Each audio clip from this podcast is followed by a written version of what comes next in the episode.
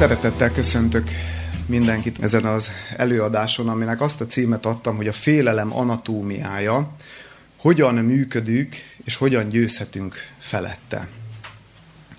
Óriási a téma, megmondom őszintén, hogy elég nagy bajban voltam, amikor eh, elkezdtem kidolgozni, hogy mit is hozzak nektek a mai estén, milyen szempontból közelítsem meg, mert annyira ágazó, hogy akár az egész tavaszi sorozatban csinálhattuk volna azt, hogy csak a félelemről beszélünk különböző szempontokból. Tehát 6-8 előadást simán lehetne tartani a félelemből, úgyhogy ezért voltam nagy bajba, hogy akkor én most mit is, mit is hozzak ide, ami tartalmas és hasznos és gyakorlatias lesz.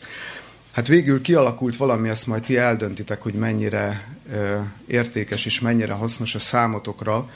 De hadd olvassak már is rögtön ebből a könyvből, amit az előbb ajánlottam, Theodor Bové Félelem és Elrejtettség című könyvéből, amire többször fogok hivatkozni, de ezzel szeretném kezdeni egy rövid kis idézettel az előadást.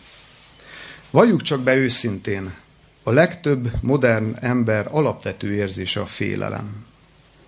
Aztán a szerző itt kicsit megkülönbözteti a, a félelmet a rettegéstől, és így folytatja. Ez az, ami megkülönbözteti a félelmet a rettegéstől, hogy a félelemnek nincs tárgya. Nem ettől vagy attól a dologtól félünk, hanem csak egyszerűen félünk. Már az is nagy könnyebbség lenne, ha legalább meg tudnánk határozni, mitől félünk tulajdonképpen. Egyesek tényleg kieszelnek valami okot, amitől aztán retteghetnek, és így jobban érzik magukat. Ezért emlegetik újra meg újra a háborús félelmet.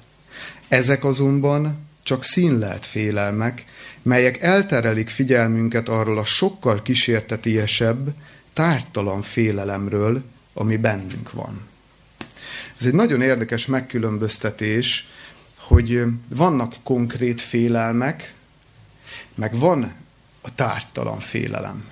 És én a konkrét félelmekről sokkal kevesebb szót szeretnék ejteni a mai alkalommal, ugyanis annak lényegesen nagyobb az irodalma. Lényegesen több forrás áll rendelkezésünkre, hogy utána járjunk az egyes félelmek működési mechanizmusainak, de erről a tártalan félelemről, erről már kevesebb szó esik. Egyébként ezt a tártalan félelmet nevezi a szakma szorongásnak.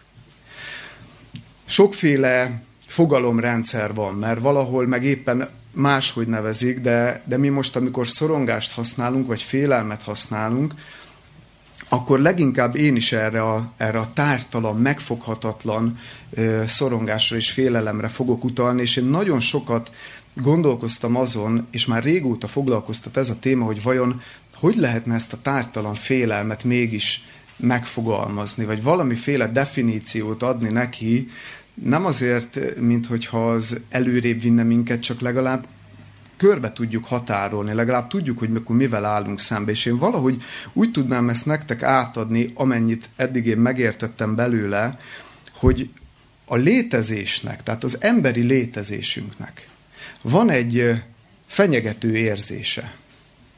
Van egy fenyegető érzése, ami abból ered, hogy az egész létezésünket körbe lengi mindent áthatóan egyfajta bizonytalanság.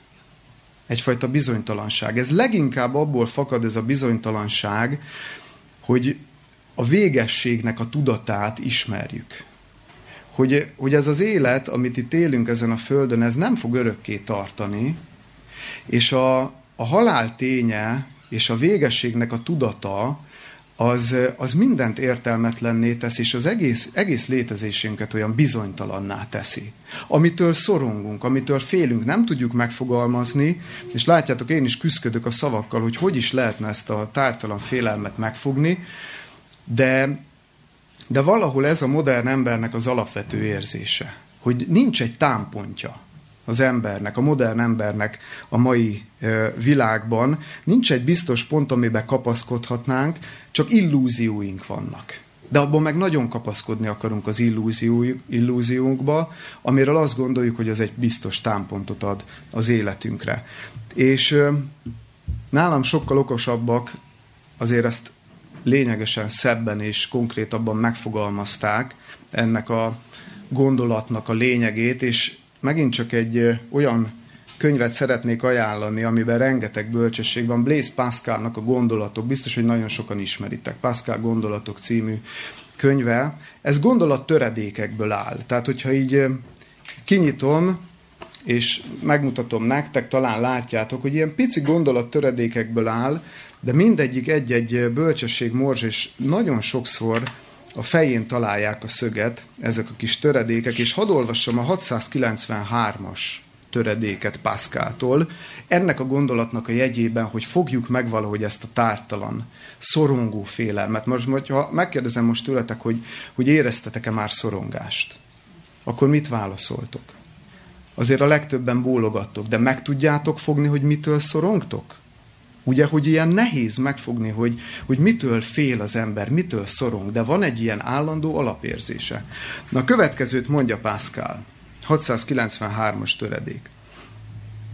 Ha látom az ember vakságát és nyomorúságát, és elnézem ezt az egész néma világ mindenséget, és a mindensége zugában magára hagyott, sötétben tévejgő embert, akinek sejtelme sincsen róla, kitette ide, miért van itt, mivé lesz halálában, és képtelen bármit is tudni, olyan rémület vesz erőt rajtam, mint akit álmában félelmetes, puszta szigetre tettek ki, és aztán, mikor felébred, fogalma sincsen róla, hol van, de nincs módja többé onnan elmenekülnie. Jön érzékletesen írja le a létezésnek a, a fenyegetettségét Pascal, és így folytatja. És mindezt látva elcsodálkozom, hogyan lehetséges, hogy mégsem esik kétségbe nyomorúságos helyzete miatt. Mellettem másokat, hozzám hasonlókat látok. Megkérdezem tőlük, vajon ők többet tudnak-e nálam, de azt felelik, hogy nem. És lám, mégis a tévejgő szerencsétleneknek elég volt megpillantaniuk maguk körül egy-két szemgyönyörködtető dolgot, s már is szívvel, lélekkel átadták magukat nekik. Ezek az illúziók.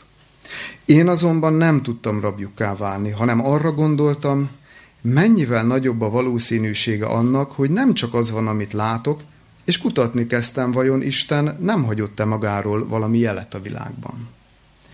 Én azt hiszem, hogy ezzel a képpel Pascal nagyon jól megfogja ezt a bizonytalanság érzést, hogy ú, ú, tényleg úgy érezhetjük, ha belegondolunk, tegyük hozzá, ha belegondolunk, hogy nem tudjuk, honnan jöttünk, hová megyünk, annyiféle elképzelés van arról, hogy mi van az élet előtt, meg mi van az élet után, meg mi van az életünkben, de hogy nem, nem tudjuk, és ez a bizonytalanság, ez nagyon-nagyon zavaró, és nagyon e, menekülünk ettől, a, ettől az érzéstől, és nem elég ez a bizonytalanság, hanem ugye ott van még, hogy ehhez a bizonytalansághoz hozzáadódik, vagy talán ebből ered, hogy itt van még a halálnak a ténye az elmúlásnak, a végességnek a tudata, amit nem sikerült az embernek legyőznire, bármennyire is próbálta ezt az egész világtörténelmen keresztül e, láthatjuk, és az eszmetörténetben is olyan szépen kirajzolódik, hogy mindig próbált valami megoldást találni erre, de, de mindig ott van az élet végén az elmúlás, ami,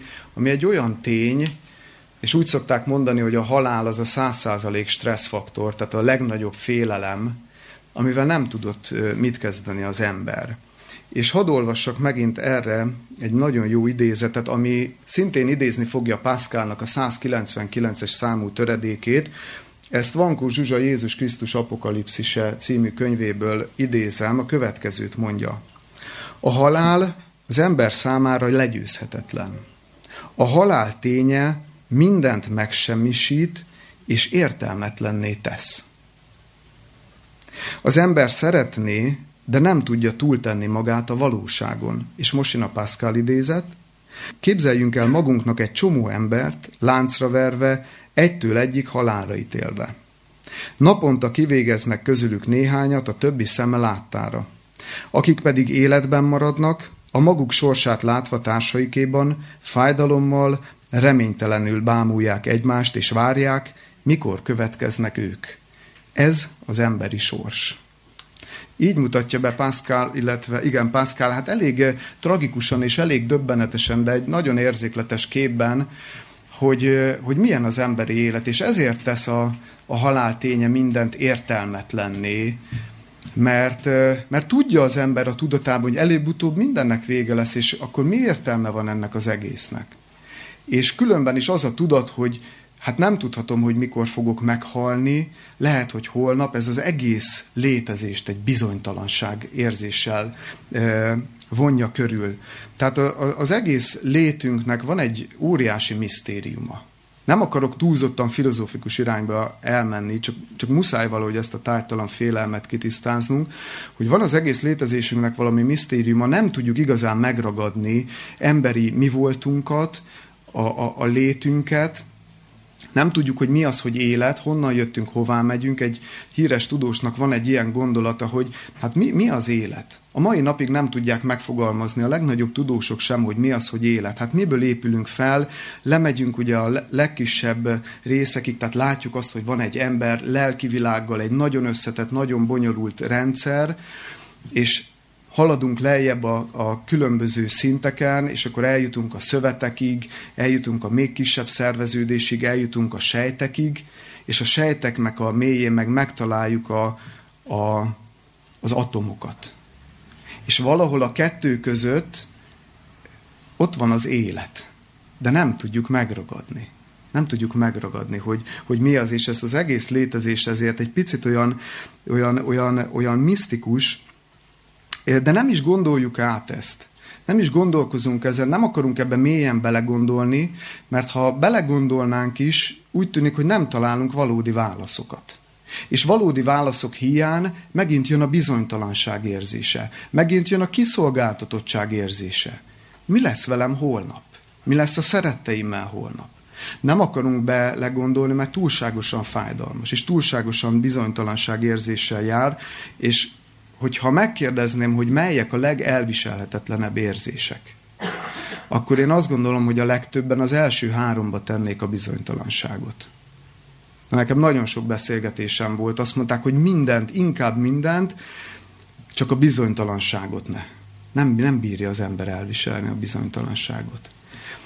Ö, és próbál ezért nem tudomást venni erről az egészről, elnyomjuk a félelemnek az érzését is, mert nem akarunk szembesülni ezzel, valódi válaszok hiány. Nem akarunk vele szembesülni, és próbálunk nem tudomást venni róla. És megint hadd nyúljak Pascalhoz, és a 168-as töredékét hadd olvassam fel, amikor a szórakozásról a következőképpen ír. Tehát van egy ilyen főcím, hogy szórakozás, és a következő gondolatot fűzi hozzá.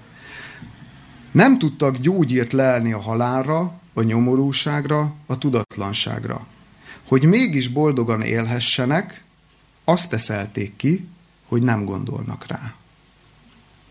Milyen érdekes ez is. Azt teszelték ki az emberek, mivel nem tudták megoldani a bizonytalanságot, a félelmet, a nyomorúságot, a halált, nem tudták kiiktatni, ezért azt találták ki, hogy akkor nem gondolunk rá. Mert boldogan akarok élni. Világos, hogy nem akar senki állandó bizonytalanságban és félelemérzésben élni, de nyilvánvalóan ez sem megoldás, hogy akkor úgy teszek, hogy, hogy nem gondolok rá. Azért, azért is rossz stratégia ez, mert minél jobban elnyomjuk a félelemnek az érzését, minél jobban elnyomjuk ezeket a zavaró gondolatokat, annál inkább erősödnek. Mert nem oldottuk meg a problémát, nem találtunk valódi választ, csak elnyomtuk a lelkünk mélyébe, de azok attól még ott fognak dolgozni, a mélyben dolgozik tovább, csak mi nem vettünk róla tudomást. Na ez az, a, ez az, ami aztán szorongást eredményez, ez az a tártalan félelem, amik ott a mélyben dolgozik valahol az ember lelke mélyén. És nem tudom, hogy ki látta közületek a Las Vegas végállomás című filmet. Láttátok egy páran? Hát ez döbbenetesen mutatja be ezt az egész jelenséget, amiről beszélünk, és azért hozom ide, hogy egy picit még jobban konkretizáljuk. Arról szól a film, hogy van egy férfi, aki alkoholbeteg lesz, mert nem tudja feldolgozni a múltban őt ért sérelmeket. Nem tudja feldolgozni a problémáit, hogy elvált a, a felesége tőle, hogy, hogy talán a gyereke az nem is tőle van, hanem már egy olyan férfitől, akivel megcsalta, és ezt az egészet nem tudta feldolgozni, és az alkoholban keresett vigaszt. És ott kezdődik a film, hogy próbálja még fenntartani a látszatát, hogy kontroll van az életében, de már rég kicsúszott a talaj a lába alól, és kirúgják a munkahelyéről, és behívja a főnök, hogy elbeszélgessen vele, meg hogy közölje vele a hírt, és búcsúzóul ad neki egy elég komoly összeget végkielégítés gyanánt. És megkérdezi tőle, hogy és mihez fogsz most kezdeni? És elgondolkozik egy kicsit a főszereplő, és akkor rövid gondolkodási idő után ennyit mond, azt hiszem elmegyek Las Vegasba. Egy döbbenetes jelenet, mert, és a témánkhoz visszacsatolva, vagy visszakanyarodva, lehet, hogy egy pillanatig átfutott ennek az embernek a fején az, hogy mennyi mindent kellene még megoldani. Mennyi probléma van, amivel szembe kellene nézni, de már túlságosan fájdalmas, túlságosan régen történtek, nem találom rá a megoldást, és már sokkal könnyebb menekülni, mint szembenézni. És valahogy ilyen, a, ilyen sok embernek az élete, hogy, hogy túlságosan sok minden van már, túlságosan fájdalmasak azok a dolgok, a valóság túlságosan fáj. És inkább illúziókba kezdünk el kapaszkodni. Nagyon sokféle lehet szenvedélyek, most éppen egy ilyen példát hoztam, de, de a pénz, a hatalom, rengeteg, rengeteg szexualitás, rengeteg ilyen biztosítéka lehet az embernek, amit maga eszel ki magának, de, de nem, nem tudja mégsem megoldani ezeket a problémákat, mert ezek az illúziók nem segítenek. És vannak természetesen a félelemnek egyébként, ahogy említettem is a bevezetőben, konkrétabb formái, mert, mert hogyha azt mondjuk, hogy aggodalmaskodás, az is egyfajta félelem. Ki az, aki nem szokott aggodalmaskodni? Mi lesz holnap, hogy fog sikerülni a vizsgám, hogyan fogok helytállni, mi lesz a gyerekkel.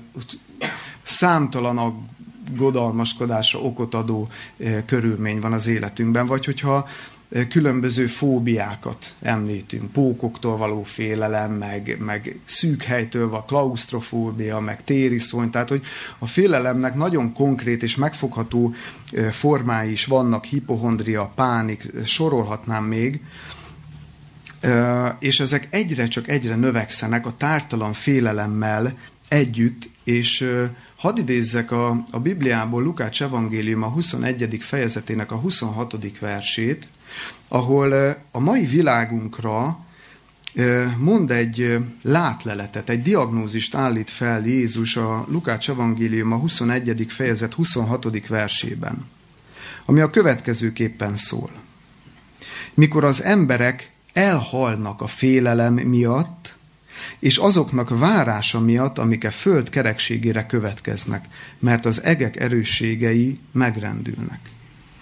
És azért választottam, vagy azért akartam ezt az igét idehozni, mert szaván foghatjuk a Bibliát, hogy tényleg elhalnak az emberek a félelem miatt. Igaz az, amit Jézus a korunkra nézve kiállít, mint diagnózist? Mert ha nem, akkor ezt félre is tehetjük ezt a könyvet. De ha igaz, akkor lehet, hogy komolyan kell venni.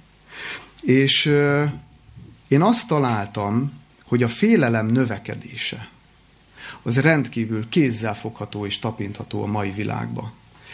És az előző alkalommal beszéltünk arról, hogy ugye a félelem is a bűn megjelenésével jelent meg az embernél. És amikor az első emberpár elkövette az első bűnesetet, akkor rögtön ugye három dolog jelent meg a lelki világában, ami addig tökéletesen, egészségesen működött. De megjelenik három dolog, a szégyenérzet, a felelősségáthárítás és a félelem. És azt is mondtuk, és hoztunk rá példákat, hogy valahogy minden lelki betegség mélyén ez a három ott van. Nézzétek meg, a depressziós ember fél, fél. Az önbecsüléssel nem rendelkező, a kisebb rendűségi érzéssel rendelkező ember fél, fél. A megfelelési kényszer alatt fél az ember. Mit fog gondolni a másik? akár milyen lelki betegséget mondtok, meg fogjuk találni a mélyén a félelmet. És most hoztam egy táblázatot nektek, a 2013-as állami számvevőszéknek egy példányában, illetve anyagában találtam, hogy hogyan néz ki, hogy a mentális betegségek hogyan terjednek. Milyen számarányban lelhető fel az európai lakosság körében, tehát a világnak a, legfejlettebb, az egyik legfejlettebb régiójában. Nézzétek meg, itt az adatokat mindjárt mondom, mert az nincsen rajta a táblázaton, szorongásos megbetegedések vezetnek a legnagyobb arányban, és ugye pont az előbb mondtuk, hogy a szorongás, az micsoda? Az a tártalan félelem. Alvászavar, depresszió, stb. stb. Mit gondoltok, tippeljetek? A, ez 2013-as adat, illetve ugye ez egy 2010-es felmérés, csak 13-ban hivatkozik rá az állami számbevőszék, tehát azért nem vagyunk még messze egyáltalán ettől, a, ettől az adattól. Tippeljétek meg, hogy az európai lakosságnak hány százaléka szenved mentális, valamilyen mentális betegségben? 23. 50. Kettő között van 38,2 százalék. 38,2 százalék számarányokban ez kifejezve. Tudjátok mennyi, a, a, hogyha ezt számszerűsítjük? 164 millió ember. Európában. 164 millió ember szenved a felsorolt betegségek valamelyikében, mentális betegségek valami, valamelyikében, és ez csak azoknak a száma, akik regisztráltan azok. Tehát azokról nem beszélünk, akik valamilyen mentális betegségben szenvednek, de nem mentek el orvoshoz. Azokról még nem is beszéltünk. Tehát lehet, hogy 50%-nál járunk, vagy esetleg még akár annál magasabb is lehet. Nem bocsátkoznék jóslatokba, de könnyen lehet, hogy megközelítenénk az 50%-ot. Na most a félelem növekedése az a mentális betegségek számának gyarapodásában abszolút tetten érhető. Tehát amikor azt mondja Jézus, hogy az emberek elhalnak a félelem miatt, és azoknak várása miatt, amik következnek, akkor itt már is megtaláltuk, hogy a félelem az ölpusztít, és valóban egy nagyon komoly problémáról van szó. És ha már ennyire komoly problémáról van szó, köszönöm szépen a, a táblázatot, akkor nyilván jó lenne megérteni ezt az egész jelenséget. Ezért is vagyunk itt, hogy megpróbáljunk közösen gondolkozni arról, hogy mi ez a félelem, hogyan működik. Mert hogyha ha megértjük, akkor mindig legalább egy picit előrébb léptünk a megoldás felé is. Mert akkor már lehet, hogy nem lesz olyan félelmetes, ha már értjük, hogy hogyan működik. Ugyanis a félelem esetében is különösen igaz az, amiről már nagyon sokat beszéltünk az előző előadásokon, hogy tudatos gondolkodással nagyban javítható és legyőzhető. Nem azt mondom, hogy most ez egy mindent megoldó módszer, félre ne értsetek.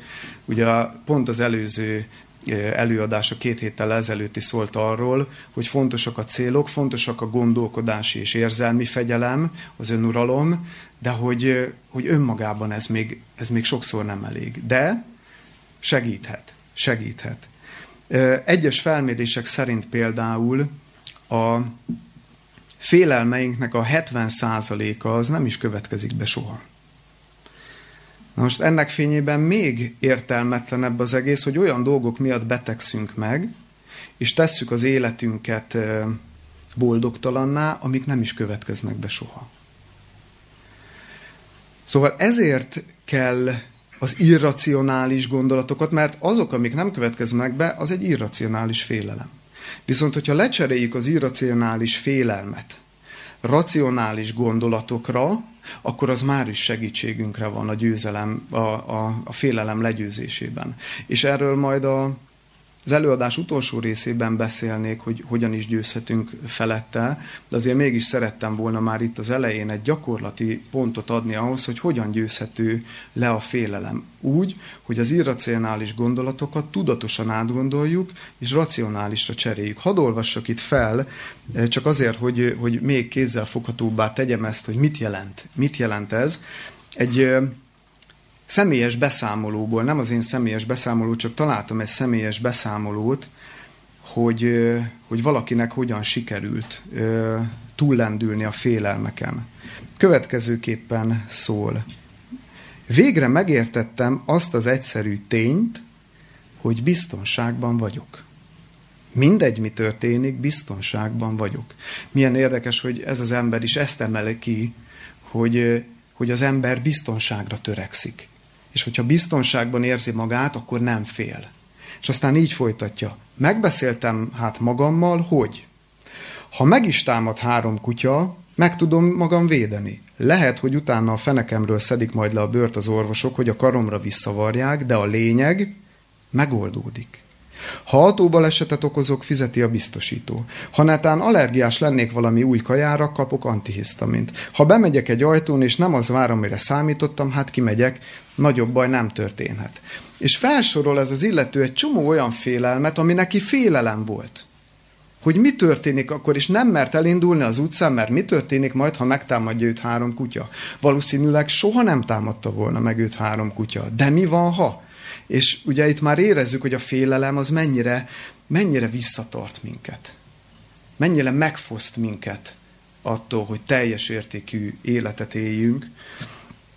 De akkor nézzük is meg azt, hogy hogy mi a, ennek az egész félelemnek, legalábbis a tártalan félelemnek az anatómiája. Tehát egy picit másszunk bele, hogy hogyan is működik ez az egész, és ugye az eddigiekből azt megérthettük, és azt leszögezhetjük, hogy a, az egyik legfontosabb tényező a félelemnek a kialakulásában, vagy felerősödésében és megjelenésében az a bizonytalanságnak az érzése. Annak az érzése, hogy nincsen biztos pontom annak az érzése, hogy kicsúszik a kezem közül az irányítás. Hogy, hogy nem én irányítom az életemet, és nem minden az én hatalmamtól és az én akaratomtól függ. De az ember nem tud így élni. És ez egy nagyon fontos pont, hogy nem tud biztonság hiányával együtt élni az ember. Nem tud ebbe az állapotba sokáig maradni, mert elviselhetetlen a bizonytalanság érzése az emberi lélek számára. Nem tud így maradni. Ezért mit csinál? Elkezdi kergetni a biztonság utáni vágyat, elkezd kitalálni dolgokat arra, hogy hogyan helyezi majd ő magát biztonságba, és mindenféle eszközt kigondol arra, hogy, hogy hogyan is irányítsa ő az életét, és hogyan élje úgy az életét annak a tudatában, hogy minden rendben van. Én irányítok. A, a kontrollnak az illúzióját keresi, és nem akar szembenézni azzal, hogy ezek csak illúziók, mert az pusztító és fenyegető. És uh, itt megint szeretnék uh, hivatkozni Teodor Bovéra, és a következő rövid gondolatot olvasom tőle. A mai embernek nincs többé szilárd támpontja, amiben megkapaszkodhatna. Sem anyaföld, ahol elrejtve érezni magát, sem Atya Isten, aki mencsvára és oltalma lehetne. A világ nagykorúvá lett. Kinőtt minden védelmező szeretetből, ezért fél. Nos, mivel az ember nem tud más oltalmat találni, megpróbálja saját magát megvédeni. Jól lehet, önmagának elrejtettséget nyújtani nem tud, de rejtőzködni azt igen. Mégpedig mindenféle biztosítás mögé. Biztosítékokat szerezni, hatásosokat és hatástalanokat, talán ez a modern ember fő foglalkozása. Biztosítékokat keresni. Biztos támpontokat keresni. Ez talán a modern ember fő foglalkozása, mondja Bové. És az az érdekes ebben az egész gondolatban, hogy, hogy az ember keresi ezeket. És vannak hatásosabbak, kevésbé hatásosak. De még a hatásosakról is kiderül előbb-utóbb, hogy csak illúzió. Csak az a baj, hogy akkor derül ki, hogy illúzió, amikor valami olyan életesemény történik, ami egyértelművé tette számára, hogy ez sem igazi biztos pont. A, a létezés, az emberi lét fenyegetettségével szemben nagyon egyszerű példa a természeti katasztrófák. Az egész világ úgy él, figyeljétek meg, hogy minden híradás arról szól, hogy ha nem hagyjuk abba a földnek a tönkretételét, az rövid időn belül katasztrófába fog fulladni. És milyen hangok kezdenek erre megjelenni? Hogy nincs is semmi baj hogy ez az egész globális felmelegedés egy, egy hazugság. Mert az ember fél ezzel szembenézni, és azért bebizonyítja a, a természet azt néha, hogy, hogy lehet, hogy az ember úgy érzi, hogy ő ennek a földnek az ura. Meg hogy mindent a kezében tart, és milyen csodálatosan fejlődik a tudomány, és mindent meg fogunk majd oldani. És aztán jön egy természeti katasztrófa, és minden illúziója elveszik az embernek. Mi kegyelemben élünk, és hálásak lehetünk azért, hogy, hogy minket itt még nem igazán sújtott olyan, olyan igazi természeti katasztrófa. Nem tudjuk, hogy milyen. A híradások adják, de nem érezzük. És ezért biztonságban érezzük magunkat. Szóval biztosítékokat keres az ember. Hadd kérdezzek valamit. Szerintetek egy drogfüggő miért nyúl a droghoz? Miért nyúl valaki az alkoholhoz, a droghoz, bármi, bármilyen szenvedélyt fel lehet itt sorolni? Nem akar szembesülni a problémával. Hogy? Úgy egy pótcselekvést keres benne. Mire vágyik? Akkor így kérdezem. Ezek mind jók, de mire vágyik? A biztonságérzetre. A biztonságérzetre. Hadd idézek csak egy gondolatot egy heroin függőtől. Azt mondta egy 27 éves, aki prostituált lett már 27 évesen, az következőt mondta. Amikor először lőttem be magam heroinnal, az olyan volt, mint egy puha és meleg ölelés. És százezer ilyen vallomást lehetne még hozni.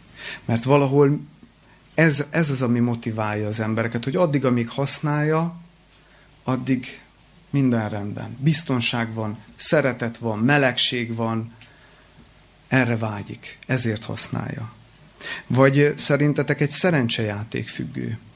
Mit érez akkor, amikor beül a gép elé? Tudjátok, mit érez? Biztonságot.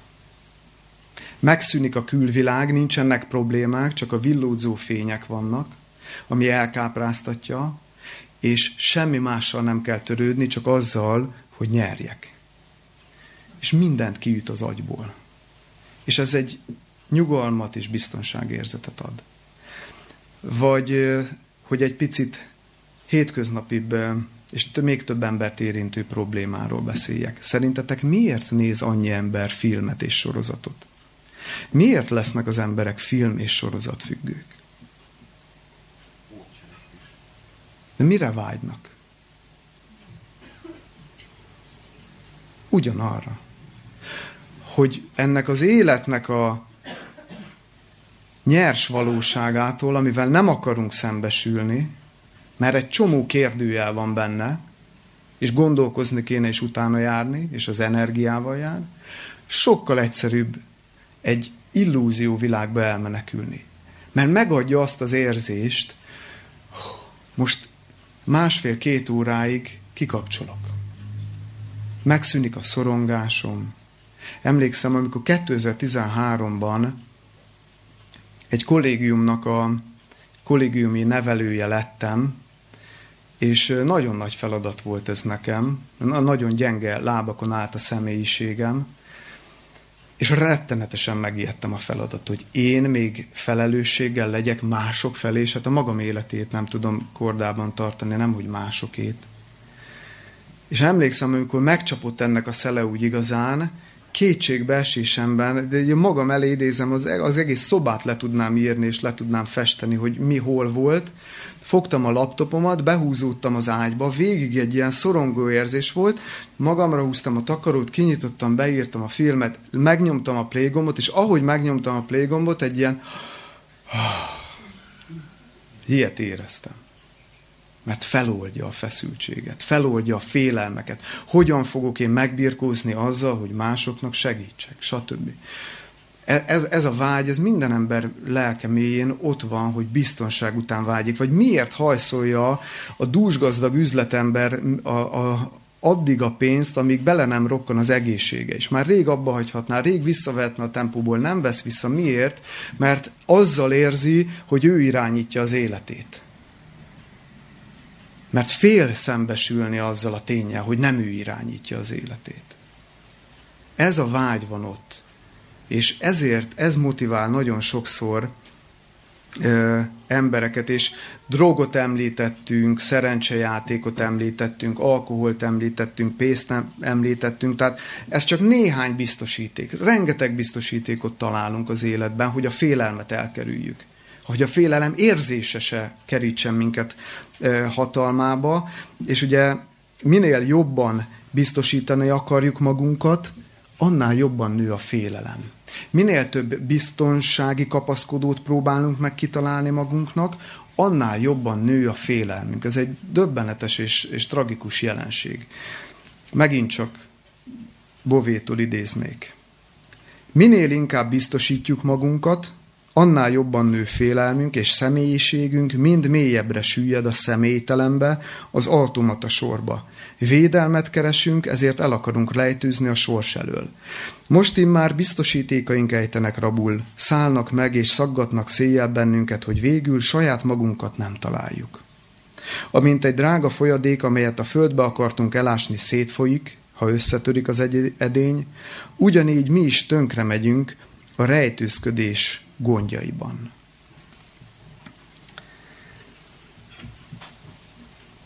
Minél jobban rejtőzködünk, annál jobban nő a félelem. Azért, mert a félelem ereje az a titokzatoskodásból is veszi az erejét. Értitek? Tehát minél jobban nem akarok tudomást venni arról, hogy félek, minél jobban el akarom nyomni ezt az érzést, nem merek beszélni róla, keresek valami pótcselekvést, de a titokzatoskodás miatt annál erősebb lesz. Mert nem merek őszintén szembenézni vele, nem merem, nem merem elmondani másnak, hiszen épp rejtegetni akarom. Hát miért vallanám be magamnak? Miért vallanám be másnak, amikor épp az a bajom, hogy azon vagyok elfoglalva, hogy valahogy ne vegyek erről tudomást. És látjátok, hogy ez egy ilyen ördögi körbe taszítja az embert. És ez az, ahogy működik, ez az egyik félelmetes mechanizmus a félelemnek, hogy ilyen nagyon picire, egy ilyen nagyon pici ördögi kört hoz létre az életedbe. Összezsugorítja a világodat. Összezsugorítja a világunkat, mert meglop minket a, az, az, az életnek az örömétől. Meglop minket a boldogságunktól, mert mert be, beszűkít minket egy nagyon pici korlátozott térre. Hadd meséljem el, hogy, hogy, hogy hogyan is van ez mondjuk a gyakorlatban. Ugye jól tudjátok, hogy én is 14 évig voltam drogfüggő, és ha megvolt az anyag, akkor nem volt semmi probléma. Mert akkor boldogság volt, akkor meleg és puha ölelés volt, akkor szivárvány színű volt a világ, akkor a, akkor a betonon járni is olyan volt, mint hogyha egy puha gumiszőnyegen járkálnék. Ha nem volt meg az anyag, akkor jött a szorongás. Jött az a tártalan félelem, amire nekem az volt a stratégiám, hogy elmenekülök a drogba. És mi a, amikor kimegy az anyag az emberből, és nincsen, akkor mi az első gondolata, hogyan szerezzem meg? Nekem is ez volt mindig a fő foglalkozásom. Ha meg volt az anyag, akkor anyagoztunk, ha meg nem volt meg, akkor hogyan szerezzük meg? És már pusztán az a gondolat, hogy hogyan szerezzem be, az már elűzi a félelmet. Mert ez így működik. Mert akkor már azon gondolkozok, hogy jó, akkor hazaérek ekkor, akkor el fogok menni, és, és akkor már jó lesz nekem, és az agyam már nem a problémával, és nem a valósággal van lefoglalva, és a szembenézéssel, és az őszintességgel, hanem azzal, hogy hogyan kábítsam el magam. És az egész lét az, az, az ilyen a leghétköznapibb események is ilyen izgalmassá váltak. És ez is ki, kiszorítja a félelmet, az izgalom. Mert az, hogy akkor én most mondjuk tél volt, emlékszem ilyen, ilyen eseményekre, hogy tél volt, hideg volt, de nem volt nálunk cucc. Hát el kell menni a dílerhez és pusztán abba belegondolni, hogy hú, milyen lesz elmenni, akkor ez egy óriási kaland, ki tudja, hogy a sötét utcán kikkel fogok találkozni. Hát érdekes, hogy félelem, de mégis egy ilyen izgalmi állapotba kerül az ember. Elérek a dílerhez, hú, ott akkor biztos meg fog kínálni, és visszafele már minden jó lesz. És, és az egész, és ez egy hétköznapi esemény, már nem az, hogy dílerhez megy az ember, hanem mondjuk, mondjuk, hogy de ugyanígy mondhatnám azt is, hogy mondjuk lemegyek vásárolni, és éppen ugye mondjuk mondjuk benne van az emberben a cucc, és lemegy vásárolni, és fú, hogy akkor milyen dolgokat fog látni, milyen színes lesz ott minden. Teljesen hétköznapi dolog, de nem a valóságot éli az ember, hanem ilyen, ilyen izgalmat lát mindenben. Szóval, de figyelitek, hogy mire szűkíti az embernek a, a, az életét? Arra, hogy ha nincs anyag, akkor hogyan lesz, ha meg van, akkor meg minél tovább csináljuk. Ennyi. Ennyi. Ide szűkíti le az ember életét. A félelem. És a félelemből eledő stratégiák. Hadd olvassak egy idézetet, ehhez kapcsolódóan Ruby Vex től, egy amerikai írónő és ilyen mentális egészségügyi szakember, előadó, ő a következőképpen fogalmazza meg ezt, hogy, hogy hogyan szűkíti le az ember életét a félelem. Azt mondja, sok állat képes felidézni, mi, mi veszélyes és mi nem, de az állatok ilyesmi miatt nem aggódnak. Az egér nyilván emlékszik arra, hogy a macska halálos veszélyt jelent számára, és ha találkozik vele, eliszkol.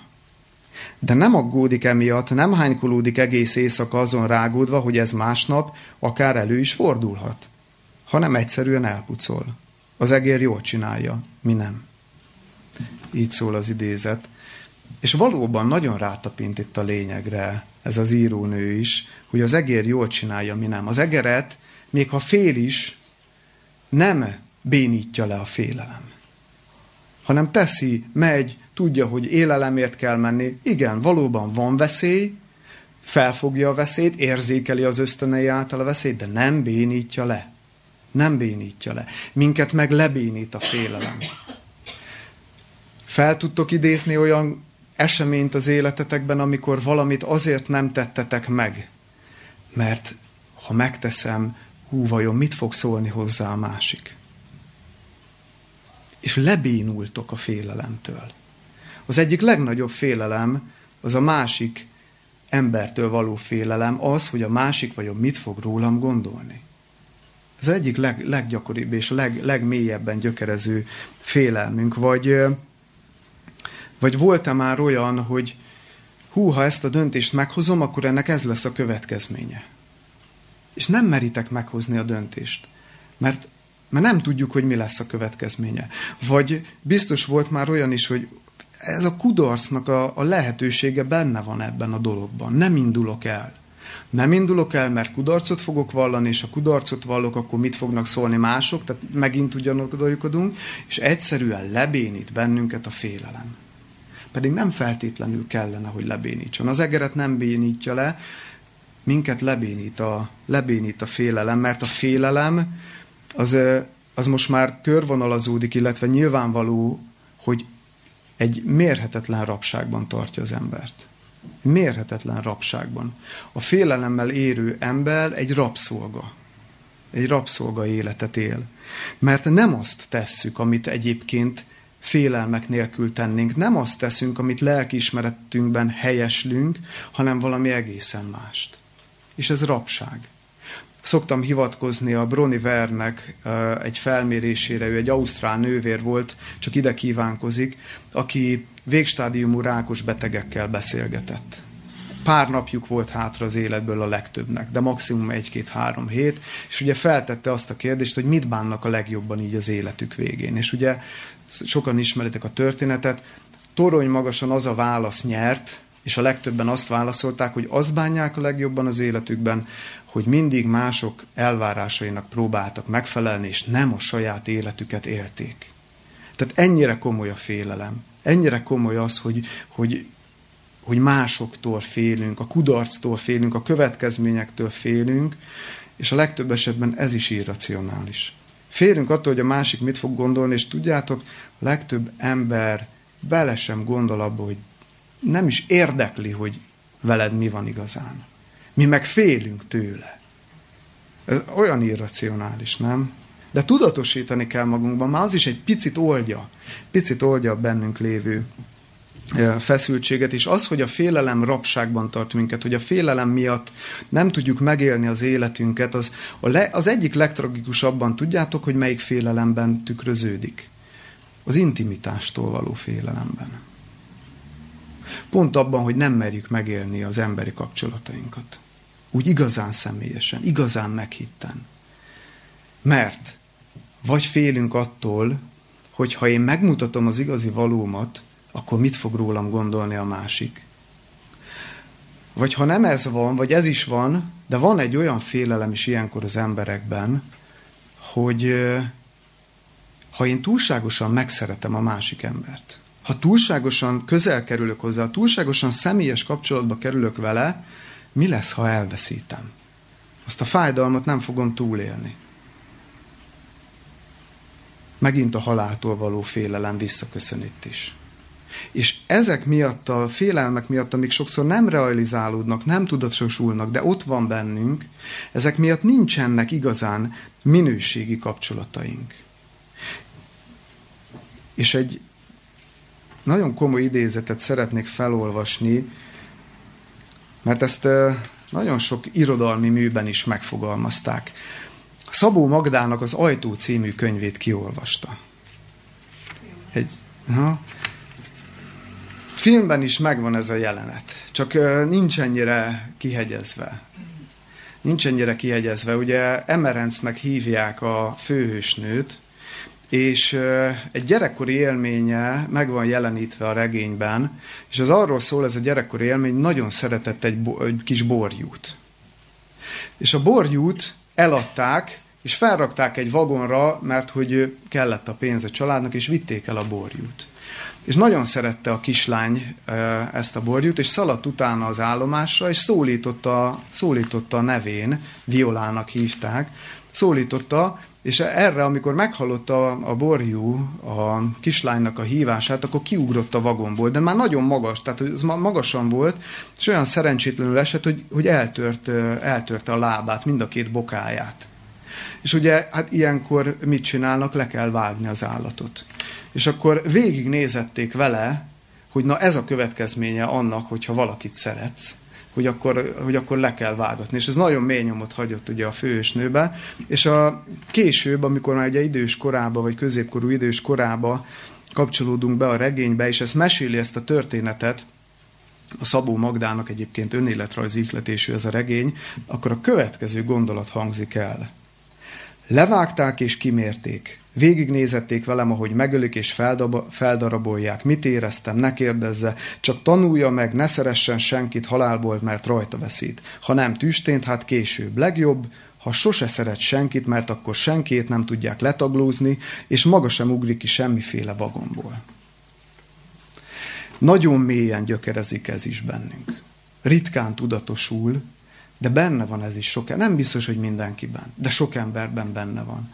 Az intimitástól való félelemben realizálódik talán a legjobban az, hogy, hogy a félelem mennyire, mennyire leszűkít bennünket, mennyire rapságban tart bennünket. Hát, hogyha már az emberi kapcsolatainkat nem tudjuk minőségben megélni, amikor az emberi lény alapvető lényege, hogy kapcsolódjunk egymáshoz, hát akkor milyen életet várunk? Egy eldöntendő kérdés maradt ezeknek a hátterén, hogy vállaljuk-e, akarjuk-e vállalni a szabadsággal járó kockázatot. A, a teljes életnek a felelősségét, hogy ezt, ezt az életet akarjuk-e élni, ami tény, hogy kockázattal jár, legalábbis úgy tűnik, Tény, hogy ha nagyon megszeretünk valakit, el is veszíthetjük, és az nagy fájdalom lesz. De a mi döntésünk, hogy vállaljuk ezt, vagy pedig továbbra is hagyjuk megkövesedni a hazugságainkat, a félelemből fakadó rossz szokásainkat, berögzöttségeinket. Ez a nagy kérdés, amit el kell dönteni. És hogyha erre a kérdésre az a válasz, hogy, hogy igen, és rá akarunk lépni a, a, a bátor élet és a, az őszinte, a teljes élet útjára, akkor érdemes folytatnunk azzal a gondolattal, hogy de akkor hogyan? Hogy akkor mi, mi a kulcs? Mi a kulcs? És uh, én itt most nem módszereket szeretnék felsorolni. Amikor beütöttem a keresőbe ezt, hogy félelem, győzelem, akkor megint, mint minden témánál, kihoz egy csomó honlapot, hogyan győzhetünk a félelem felett, a félelem legyőzése 4 plusz egy lépésben, meg 6 lépésben. én, én, vannak közöttük nagyon jó gondolatok, de, de én nem, nem ebből a szempontból szeretnék közelíteni, ám bár egyetlen egy érdekes dolgot, mielőtt a lényegbe belevágnánk itt a végén, mégis hadd említsek. És ehhez az Élet és Tudomány 2009-es évad 13. számából hadd olvassak egy rövid részletet Gerald Hüther, az egyik legismertebb német agykutató és neuropszichológus cikkéből.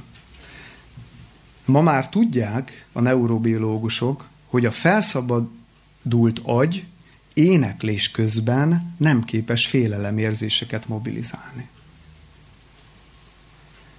Ezért énekel az ember évezredek óta lefelé menet a pincébe, nem azért, hogy elijessze az egereket. Tehát amikor énekel az ember, ugyanazok az agyterületek aktiválódnak, mint a félelem esetében. És az éneklés ilyen értelemben képes arra, hogy kiűzze a félelmet, de szerintem ezt sokan tapasztaltátok már.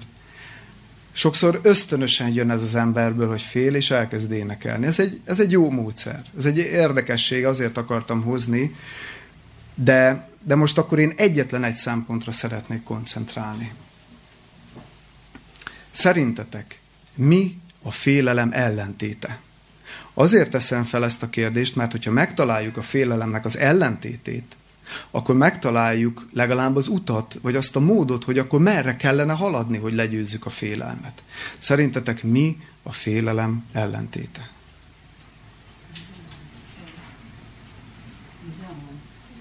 Bizalom, szeretet. Érdekes, senki nem mondta a bátorságot.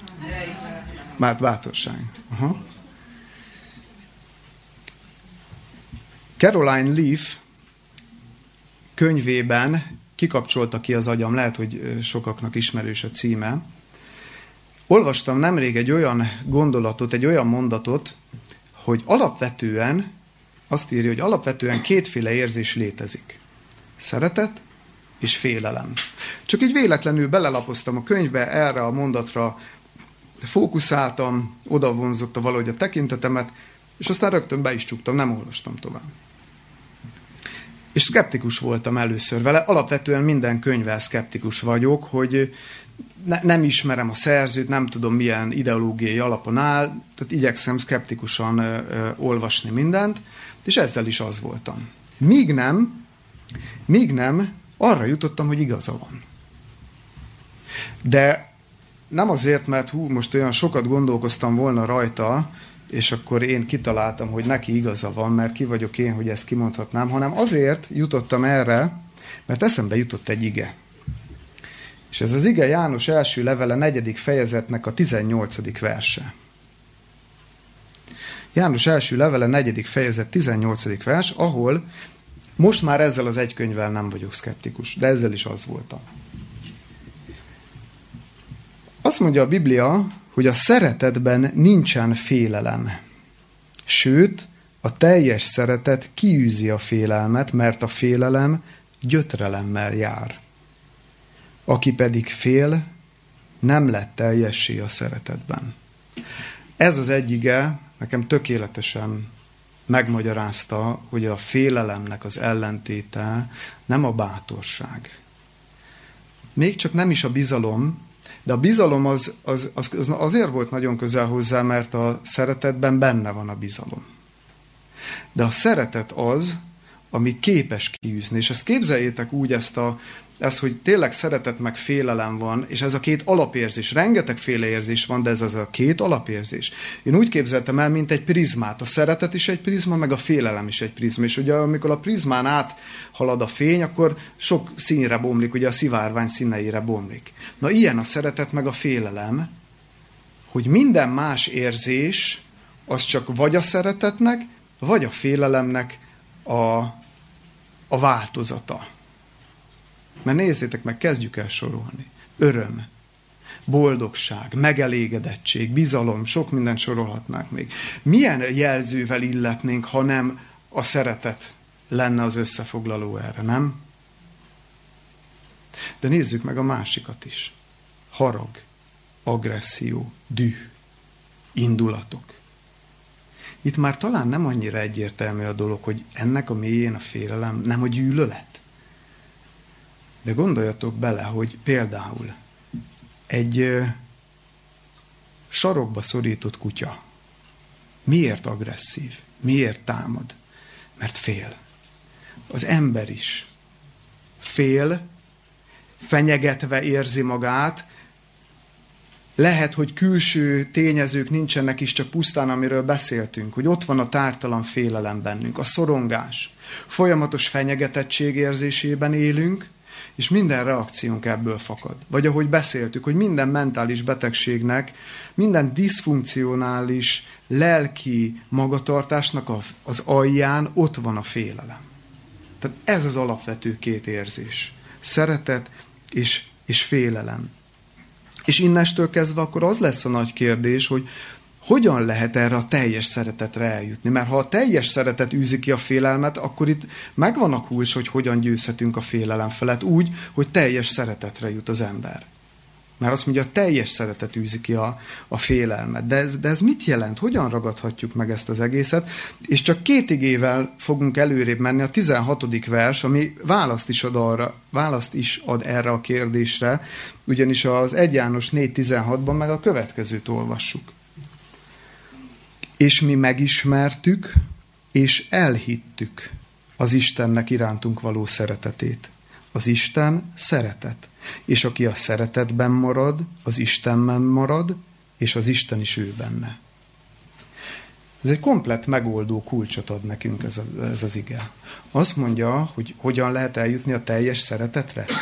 Úgy, hogy megismerjük, de nem elég megismerni a szeretetet. Nem elég megismerni felszínesen az Istent, hanem el is kell hinni, hogy én is részesülhetek a feltétel nélküli szeretetben.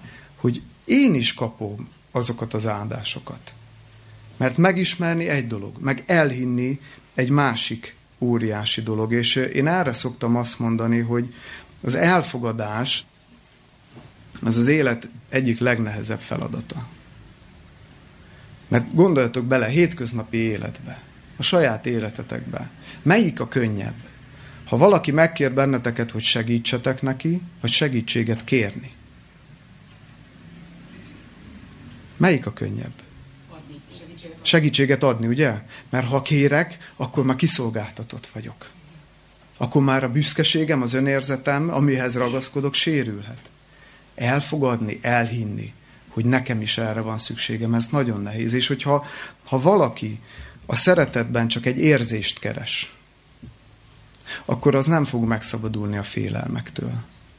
Mert nézzétek meg az érzések milyenek. Egyszer így, egyszer úgy. Nem is tudjuk őket kontrollálni. Jönnek, mennek, azt se tudjuk, hogy most miért vagyunk szomorúak, aztán miért örülünk. Jönnek, mennek az érzések. Bizonytalanok. Az érzések bizonytalanok.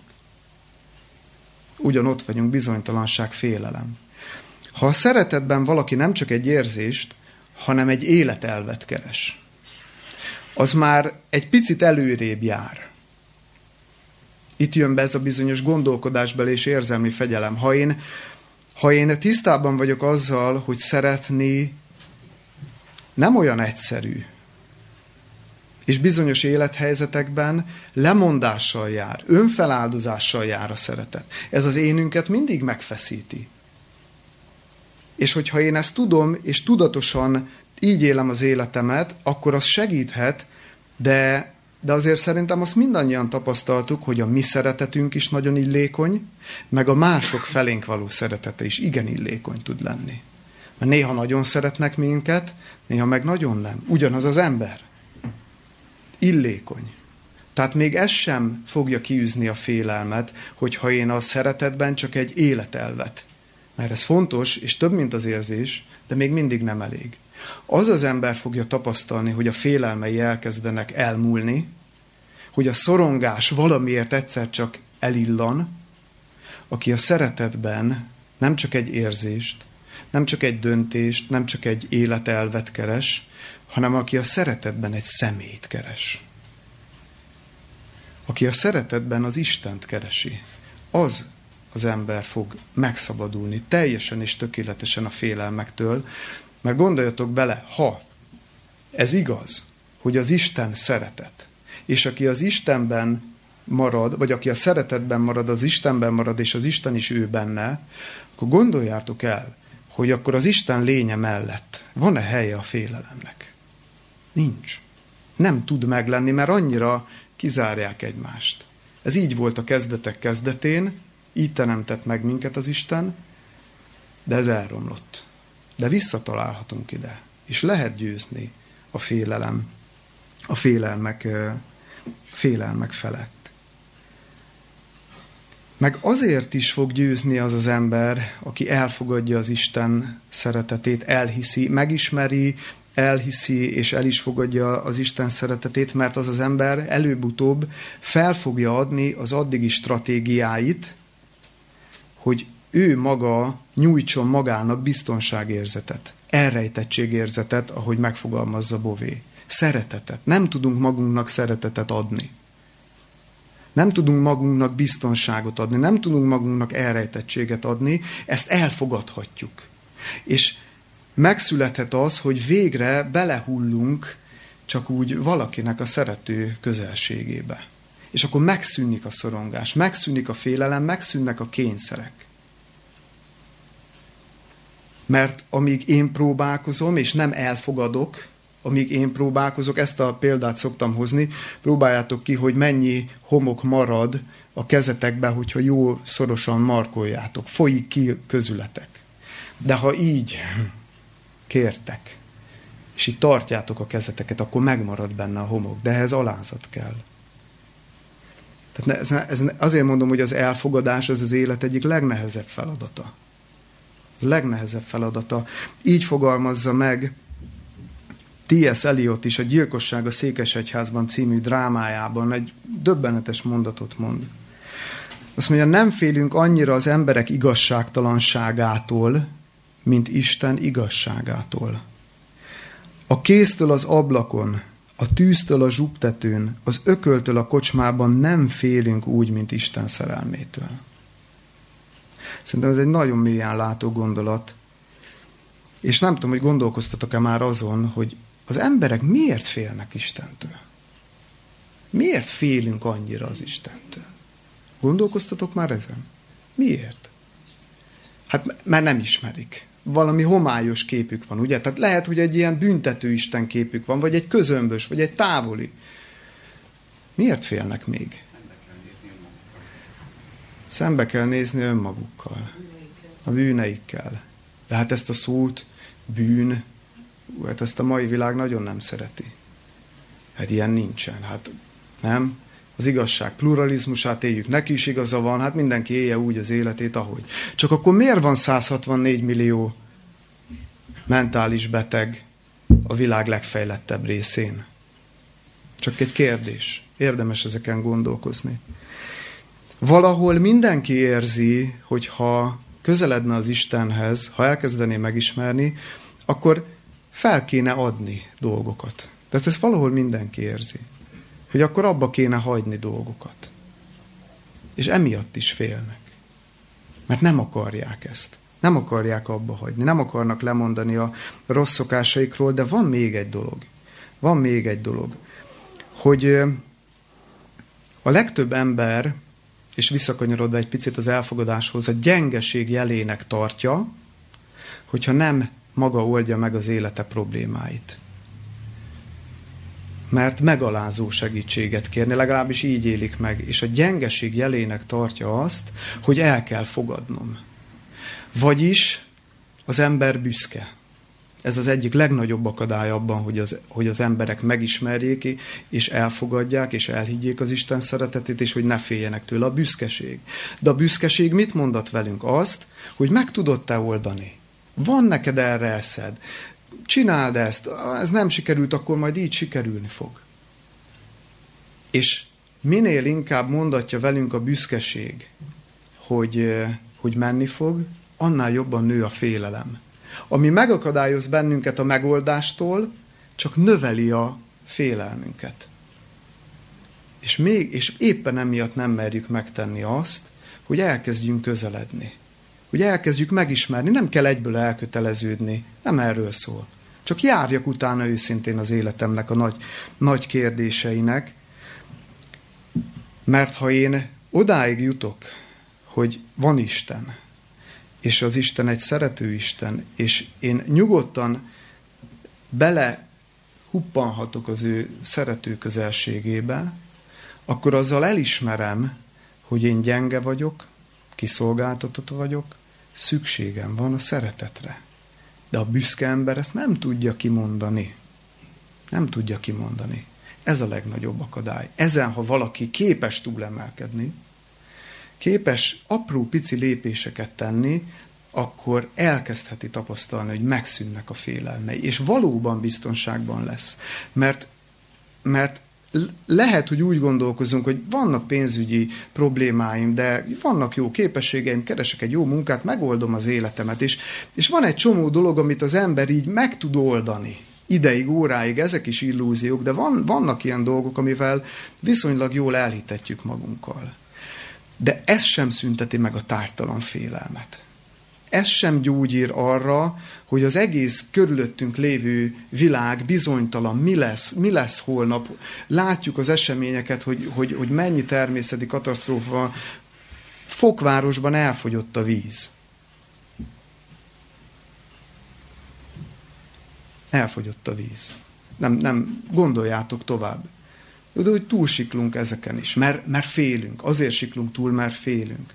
De ha van valaki, és ha van valaki, akiről elhisszük, hogy ezt az egész világ mindenséget a kezében tartja, akinek van megoldása, akinek az engedélye nélkül nem történik semmi, még ha nem is értjük sokszor, mert nem értjük, én se értem sokszor. De ennek a tudata képes elvenni a bizonytalanság érzést és a félelmet. De ehhez bizalom kell, ugye? Ahhoz, hogy én az Istenhez eljussak, ahhoz bizalom kell. Nem egyből nagy, Pici, de bizalom kell hozzá. Gyakorlatban mit jelent az, hogy, hogy az Isten képes elűzni a félelmet? Gondolj, és egy, egy nagyon egyszerű szituáció. Fél, hogyha valakinek van, van azért sokatoknak ugye gyermeke, ugye azért bólogattok, de érteni fogja mindenki a példát. Kicsi még a gyermek, általános iskola alsó tagozat, és elmennek osztálykirándulásra. Vagy felső tagozat alsóban még talán nem mennek, de felsőben már mennek. Félted a gyermeked? Mi lesz vele a buszon, hova fognak menni, hegyekbe mentek, hú, biztos átjön egy medve Szlovákiából, stb. stb. Tehát számtalan félelem van az emberben, mert félti a gyermekét nem fognak-e karambolozni, hogy fognak viselkedni a többiek, ne is soroljuk, hogy mennyi félelem lehet. De ha ismered az osztályfőnököt, és odalép melléd egy jó modorú, biztonságot, magából biztonságot sugárzó, felelősségteljes ember, az osztályfőnök, aki elviszi ezeket a gyerekeket, és azt mondja neked is, a szemedben néz, hogy semmi baj nem lesz, vigyázok rájuk. Akkor megnyugszol valamelyest? Meg. Nem biztos, hogy teljesen, de elkezd feloldódni a félelem. Ugyanígy működik az Istennel is. Ha ilyen jó osztályfőnöknek képzeljük el, akkor és oda merünk menni, akkor elkezd feloldódni a félelem, mert átmerek adni már, kimerem adni a kontrollt, elmelem hinni, hogy ugyan én nem tudom megoldani ennek a világnak a problémáit, nem tudom a saját életem problémáit se igazán megoldani, de van valaki, aki ebben nekem segítségem, és biztos támaszom.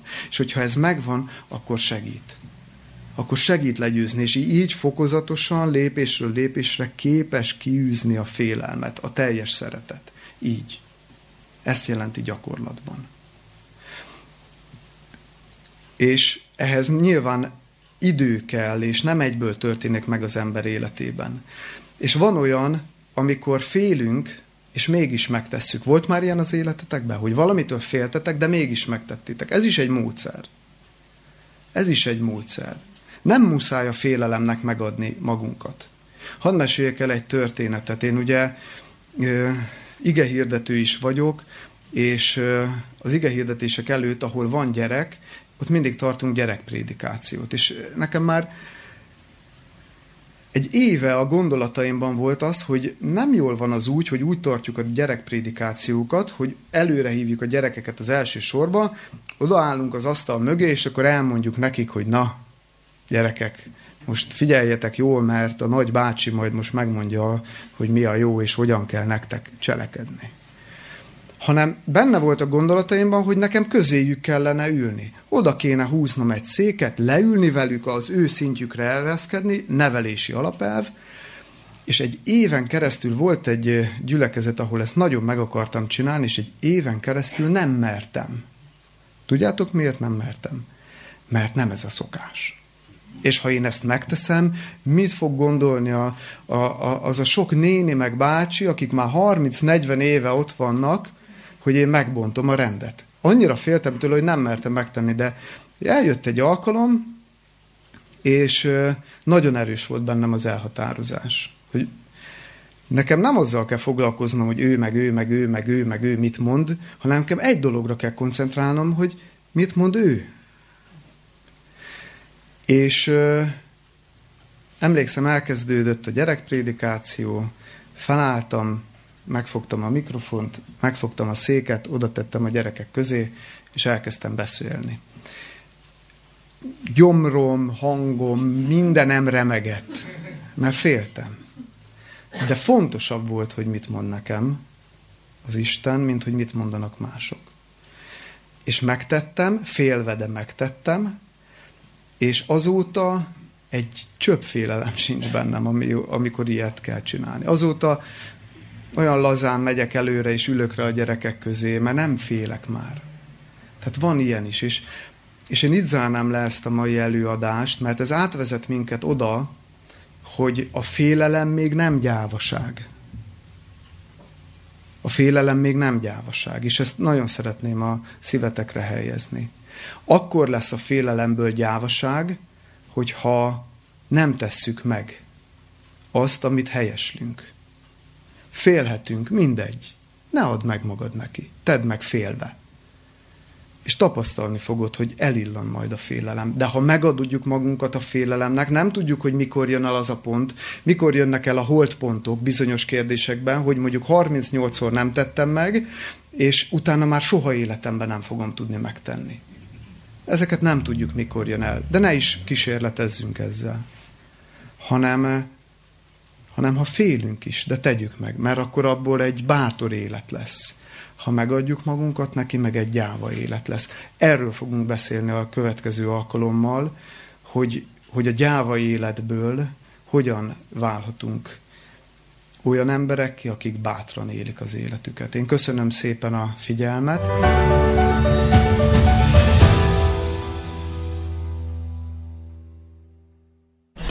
Igazság, hogy ez olyan szerteágazó téma, hogy ezt kimeríteni egy ilyen adott órán belül teljesen lehetetlen. Úgyhogy szerintem bátorodjunk és tegyük fel a kérdéseket, mert úgyse fogunk a végére érni a témának. Úgyhogy ezt csak bátorítani ez, akarok mindenkit. Ez leveszi a vállunkról a terhet. Így, így van, így, van, így van. Köszönöm a szót. Itt a végén ugye volt, pontosabban a végig volt ilyenről szó, hogy bizonytalanság. Uh-huh és hogy ennek az ellenszere a szeretet. Uh-huh. Illetve, hogy Istent e, találjuk meg a szeretetben. E, csak ugye szerint, és aztán volt egy ilyen kérdésed is, hogy miért félünk az Istentől, vagy a szeretettől. Igen, igen. Na, és szerintem az van, hogy szerintem az Isten is egy bizonytalan kép uh-huh. sok ember számára. Tehát, hogy félünk a bizonytalantól, de az Isten is egy bizonytalan, tehát nem tud biztonságot adni. Uh-huh. Tehát pont amitől ugye most itt megoldásként lett ugye prezentálva az Isten és a szeretete, de hogyha ő bizonytalan, mert uh-huh. akkor uh-huh. Akkor, nincs, akkor nincs meg ott. Pont ami a megoldás lenne. Értem. Igen, értem. Ér... Nagyon, nagyon, nagyon jó meglátás, meg nagyon jó gondolat, amit mondtál. De pont erről szól a bizalom. Tehát, tehát pont, pont ez a lényeg, mert hogyha ha egy olyan, tehát hogy az Istent úgy képzelem el, mint aki bizonytalan, mint aki távol van, aki vagy van, vagy nincs, pont abból fakad a bizonytalanságom. De ha az Isten megismerem, és azért mondtam, hogy ez egy folyamat, elkezdem megismerni, lesznek vele tapasztalataim, akkor egy bizonytalanságból, akit nem is látok, nem tudok megfogni, tehát hogy ez is növeli a bizonytalanságérzést, de amint közeledek felé, úgy egyre növekedhet a bizalmam abban, hogy hát itt azért nem egy bizonytalan dologról van szó. Ez megint energia meg idő befektetéssel jár, hogy a végére járjak ennek a kérdésnek. Tehát ez egy olyan kérdés, amit feltettél, és nagyon, tehát teljesen értem, amit mondasz, hogy hát ha ez is bizonytalan, akkor, akkor, akkor mit tudunk tenni? De pont erről szól a dolog, hogy tisztázzak ki kérdéseket az életembe. Járjak ennek utána, mert el lehet dönteni, hogy bizonyos vagy bizonytalan. Tehát eljuthatok egy nyugvópontra. Lehet, hogy arra, hogy én arról győződtem meg, hogy ez, ez, ez, ez egy mese, például Marx ugye mit mond, a vallás a népópiuma. Freud mit mond, hogy a, a, az Isten csak egy illúzió az idegbetegeknek. Tehát, hogy gyógyuljanak az idegbetegek, hogy vigaszt lejjenek az idegbetegek egy, egy Istenbe. Vagyis csak egy ilyen illúziónak képzelik sokan. És mindenkinek megvan a joga, hogy erről mit gondol. Van egy ilyen ige az 1 Korintus 1.18-ban, hogy a keresztről való beszéd ugyan bolondság azoknak, akik elvesznek, de nekünk, akik megtartatunk, Istennek ereje. Ez fejezi ki azt a gondolatot, amit te most mondtál. Hogy van, akiknek ez bizonytalan marad, van, akiknek ez az egész bolondság, van, aki azt mondja, mondjuk, hogyha a modern korba helyezzük magunkat, ez csak egy önszuggeszció, ez csak egy ilyen autogén tréning, amivel a gyenge emberek nyugtatgatják magukat. Ilyen, ilyen vélemény is nagyon sok van. De azt mondja, hogy akik megtartatunk nekünk, akik hiszünk, azoknak az Isten lénye, személye, a róla való beszéd, az ige, az az Istennek ereje. Tehát, hogy a kérdés, amit felvetettél, felveti továbbá azt a kérdést, hogy létezik-e olyan objektív nézőpont, vagy olyan objektív mérföldkövek, ami alapján én levonom a következtetést. De ha megmaradok abba, hogy én ezt csak egy bizonytalannak tartom, akkor az bizonytalan fog maradni. Bizonyságot is nyerünk róla. Uh-huh.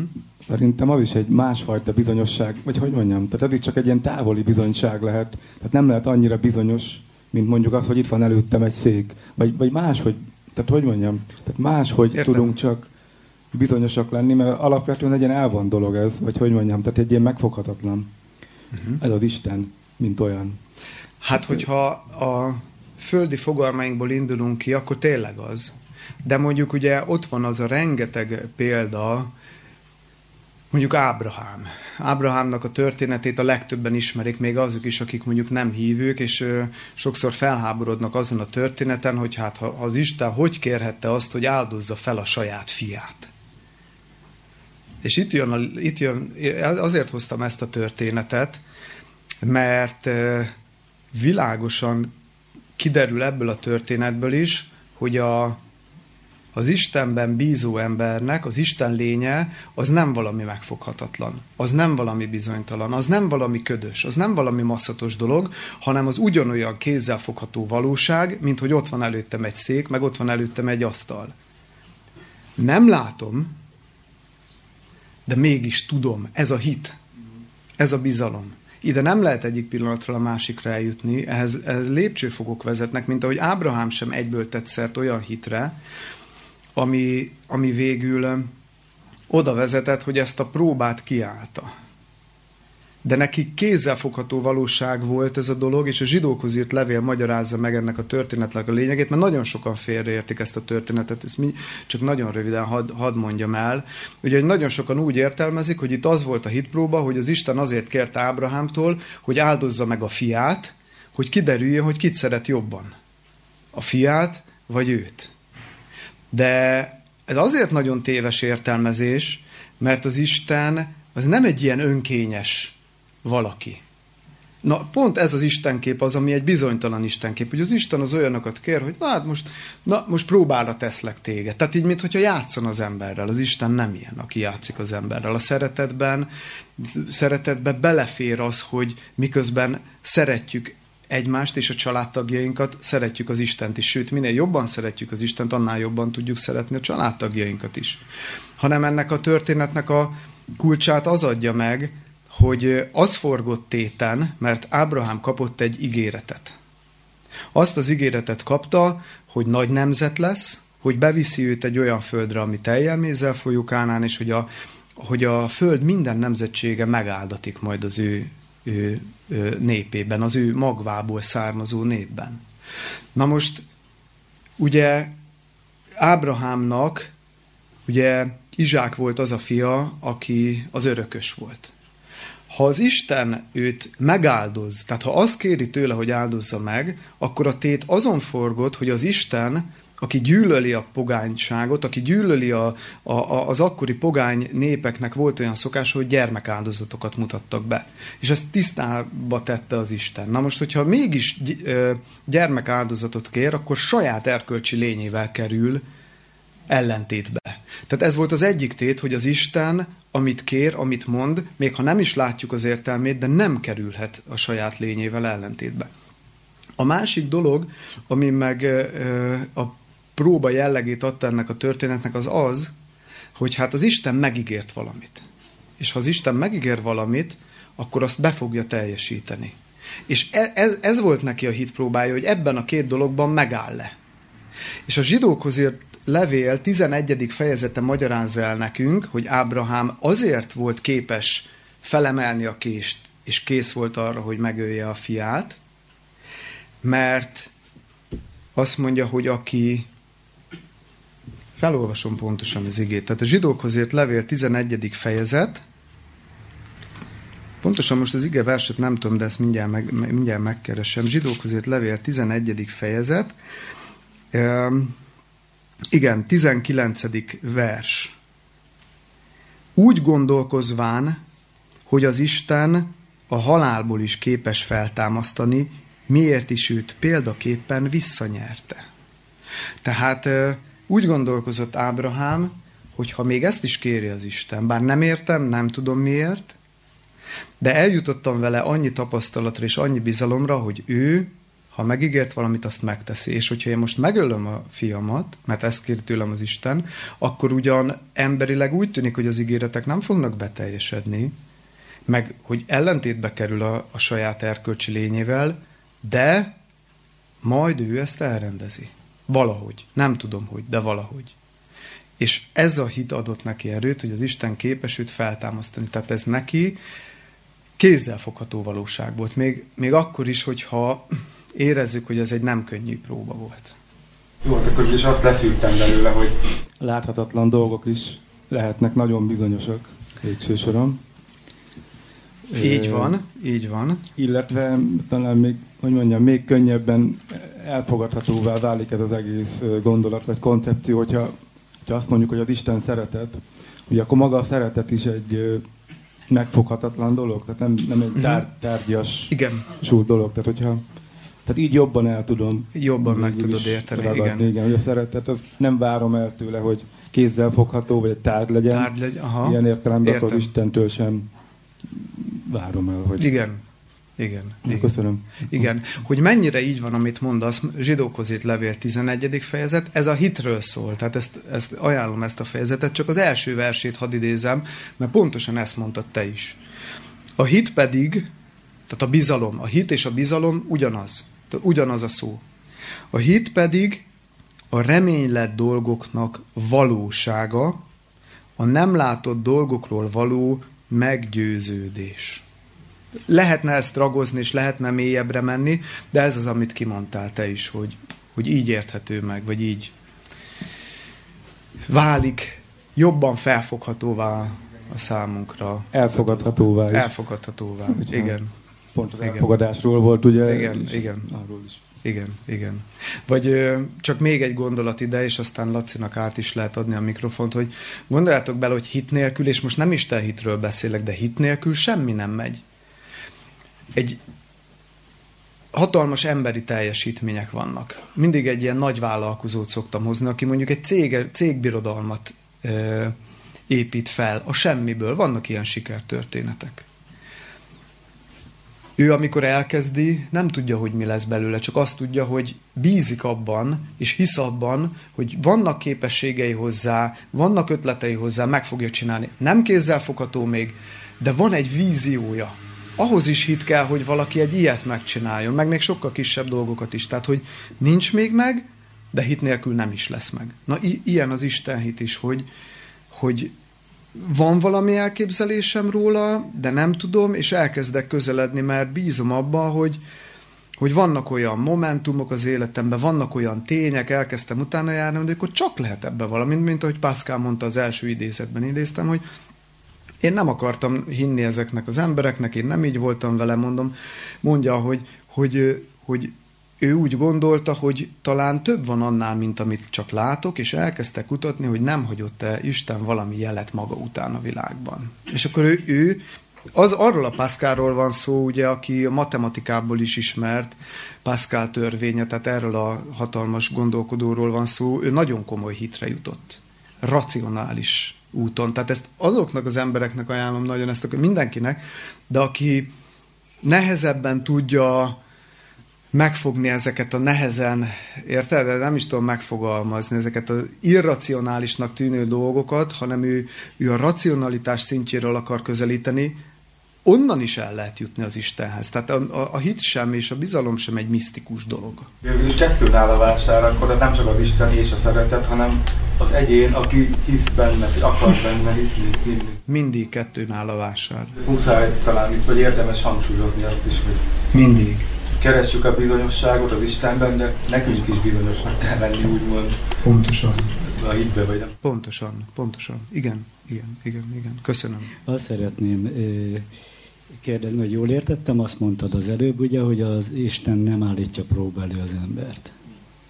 De, csak Hogy nem, mégis. Persze, mert ez hitpróba volt Ábrahámnak, csak nem abban az értelemben, hogy az volt a próba, hogy vajon jobban szereti a fiát, mint őt. Ja, Tehát értem. nem ez volt a próba, mert sokan így értelmezik, de ez egy ilyen önkényes, az emberrel játszadozó istenképet vetít elénk, és az a történet nem erről szól.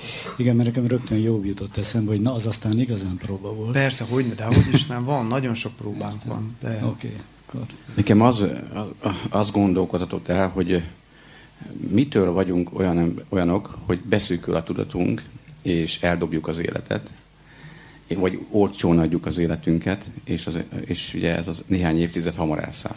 Ugye én, én is már az életem felén túl vagyok, és alig, alig tehát úgy érzem, alig éltem valamit. Tehát nem, nem nagyon sokat láttam az életből, meg nagyon keveset tanultam, vagy tapasztaltam.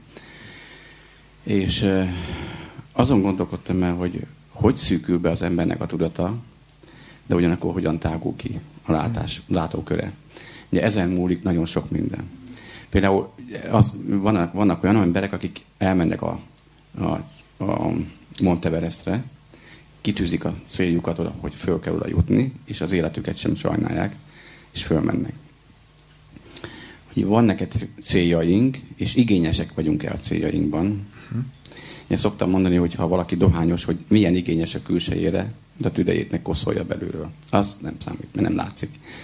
De tényleg az, az hogy ugye ö, ö, fogyasztók vagyunk, fogyasztó társadalom, tehát el lehet hitetni az emberre azt, hogy amit fogyaszt, az jó, teljes életet él, miközben valójában beszűkülő életet él. És ugyanakkor meg ugye Dávid azt mondja, hogy tágas térre helyezted lábomat. Tehát eh, a, a, a táguló világ, ami fejünkben is ott van, ha jó úton járunk, de sajnos a szűkülő világ is ott van, és egyesek annyira eltévednek ilyen téren, hogy képesek az életüket szó szerint eldobni. De ha nem is dobják el, de olcsó életet élnek, és szűk, szűk látókör életet élnek. Ugye ez hogy, hogy van ez vajon? Hogy alakul ki? Hát picit ismételni tudom magam, ugye erről volt szó egy pici pont erejéig az előadásban, hogy a félelem miatt szűkül be az ember tudata. Eszembe jutott egy keresztény írónőnek egy álma, egy tapasztalata. Azt álmodta, hogy, hogy fekszik az ágyban, és egyszer csak megjelenik a szoba sarkában egy ilyen amorf valami. És nagyon elkezdett tőle félni. Nem tudta úgy megfogalmazni, mint hogy egy ilyen amőba lett volna, egy ilyen amőf, ilyen, ilyen csúnya, ilyen fekete valami, és nagyon elkezdett félni. És nem tudta levenni a tekintetét erről a dologról, és ez a valami, ez elkezdett így nőni, nőni, növekedni, egészen addig, míg nem beterítette már az egész szobát, és már így a, az álmában így az írónő felett volt, és már fenyegette, hogy, hogy elnyeli, elnyeli őt is. És akkor ekkor jutott eszébe, hogy, hogy imádkozik. És elkezdett imádkozni, és elkezdett összemenni ez a nagy valami, és addig imádkozott, amíg olyan pici nem lett, hogy kibújt a padló és az ajtó közötti résen, így kiszaladt a szobába. És ez mutat rá arra, hogy, hogy ez a szűkülő, táguló tér, de megint csak az, a bizalom és a biztonság érzetet emelhetjük ki itt is, hogy, hogy elkezdte a tekintetét másra szegezni. Elkezdett a félelmei helyet arra koncentrálni, hogy de milyen lehetőségeim vannak. Elkezdett jó dologgal foglalkozni, elkezdett segítséget kérni, tehát volt egy ilyen gondolkodásmód váltása. És ez, ez, ez hozhatja meg egyedül a változást és a beszűkült élet helyett a táguló életnek a lehetőségét, mert különben, ez is amiről szó volt, hogy, hogy a félelmeink minél jobban titkoljuk őket, minél inkább arra tekintünk, hogy mitől félünk, annál jobban erősödnek, mert így működik. De ott van, figyeljétek meg például a Péternek az esetét is, amikor ugye kilép a csónakból. Félelmetes élethelyzet volt, hogy, hogy az éjszaka közepén, amikor ugye, és a leírásból az is kiderül, hogy ugye éppen vihar volt, és hullámzott a tenger, és kilép, és jár a vizem. Most próbáljátok meg úgy közel hozni magatokhoz, hogy ti vagytok ott. Mentek a viharos tengeren, és nem süllyedtek el. És mikor kezdett el süllyedni Péter? Mikor? Amikor, már amíg Jézusra nézett, addig, addig ment.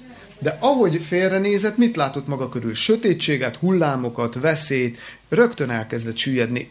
Ez a történet is ezt szimbolizálja, hogy, ha azt nézem, hogy mitől félek, akkor nem, nem látom az előttem kitárulkozó életet. Így működik. Hogy mire nézek.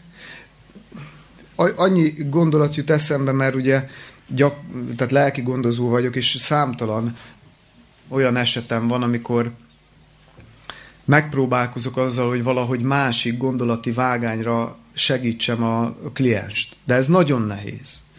És hányszor van az, hogy bátorítom, de gondolja arra, hogy de milyen volt, de az már régen volt, de most milyen. És egyszerűen nem tudja levenni saját magáról, a saját kudarcairól, a saját tehetetlenségéről, a saját értéktelenségérzéséről, nem tudja levenni a szemét. De addig olyan is marad törvényszerű, hogy addig nem fog változni semmi. Itt jön be az, hogy én is kellek hozzá. Két, két, két részből áll a dolog. Szemlélés által változunk. Szemlélés által változunk el, igen. Amire tekintünk, amit nézünk, olyanná válunk. A kisgyerek is olyan lesz, amilyen mintát lát. Aztán a szabad választásával felülírhatja ezt a dolgot, de nagy mértékben befolyásolja. Igen. Én csak szeretném megköszönni Sándornak, hogy ezekkel az előadásokkal tágítja a világunkat. Hát remélem, remélem, hogy így van. Örülök, hogyha hasznosnak. Nekem is nagyon hasznos egyébként. Annyit tanulok, mikor felkészülök egy-egy ilyenre, hogy hú. Nekem eszembe jutott csak egy tanács, valahol hallottam ezt, hogy ha az embernek rémálmai vannak, uh-huh. üldözik álmában, vagy ilyesmi, akkor azt érdemes megpróbálni.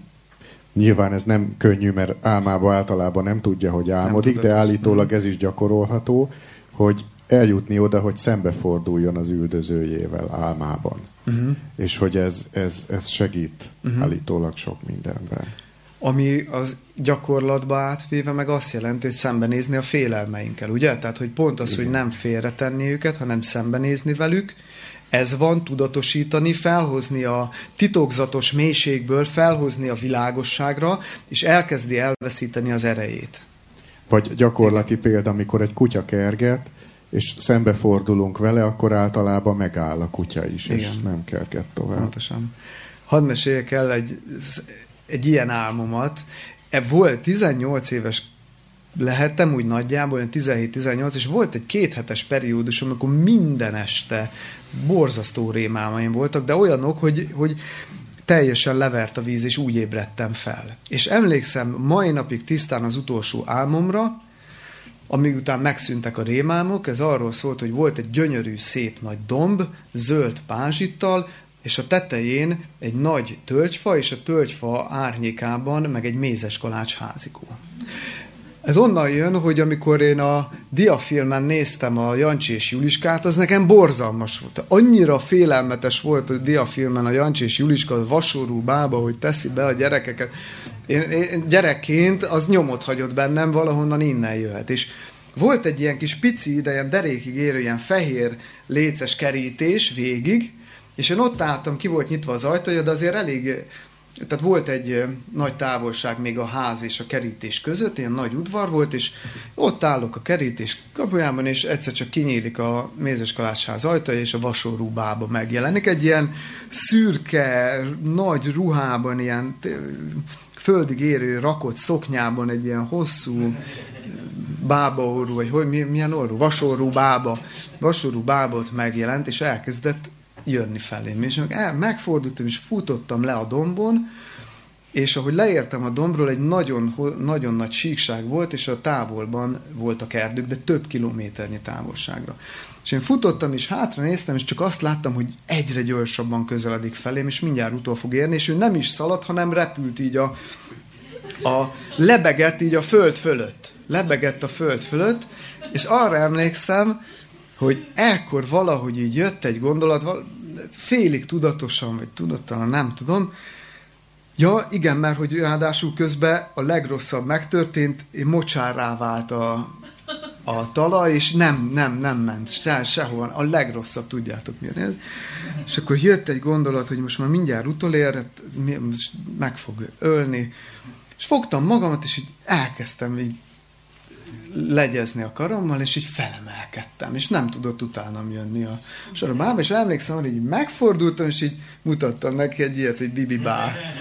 És azóta, és utána megszűntek, meg, megszűntek a rémálmaim, tehát csak így, igen, van ilyen.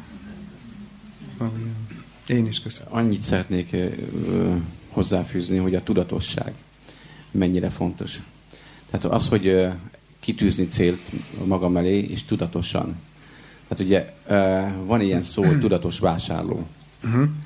És a tudatos vásárlók körülnéznek, meg, megnézik, mit vesznek.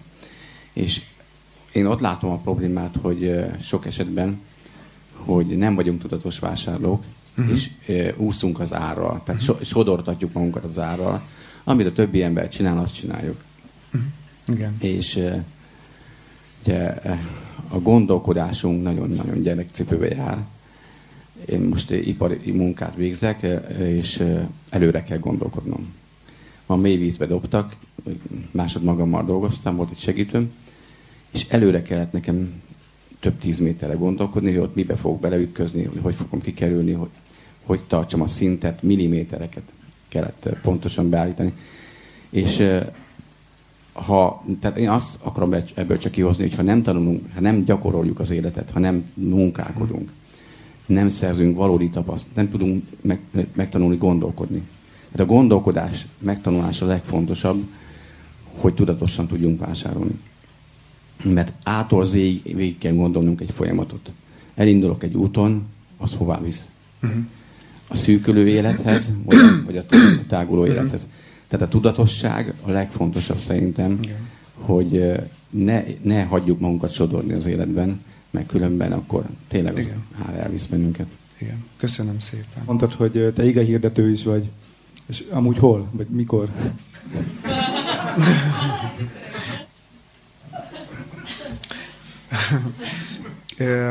Például egyébként ez, e, e, ez is egy olyan helyszín, ahol időnként úgy megfordulok. Én szombatonként ilyen szombati szolgálattevő vagyok, és egy kis keresztény közösséghez tartozom, a keresztény advent közösség, és akkor ennek keretein belül szoktam hétvégenként igét hirdetni.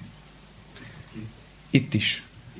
Itt is, igen. De az országban, tehát Békés Csabától Csepregig, Miskolctól Pécsig, így keresztül kasul járom az országot. Budapesten is, Zugligetben, az 12. kerület, igen, igen, igen, tehát van, van, van, van ilyen is. Csak egy történetet igen. szeretnék elmondani, így is álmokról van szó, meg ez egy valóságos történet volt velem.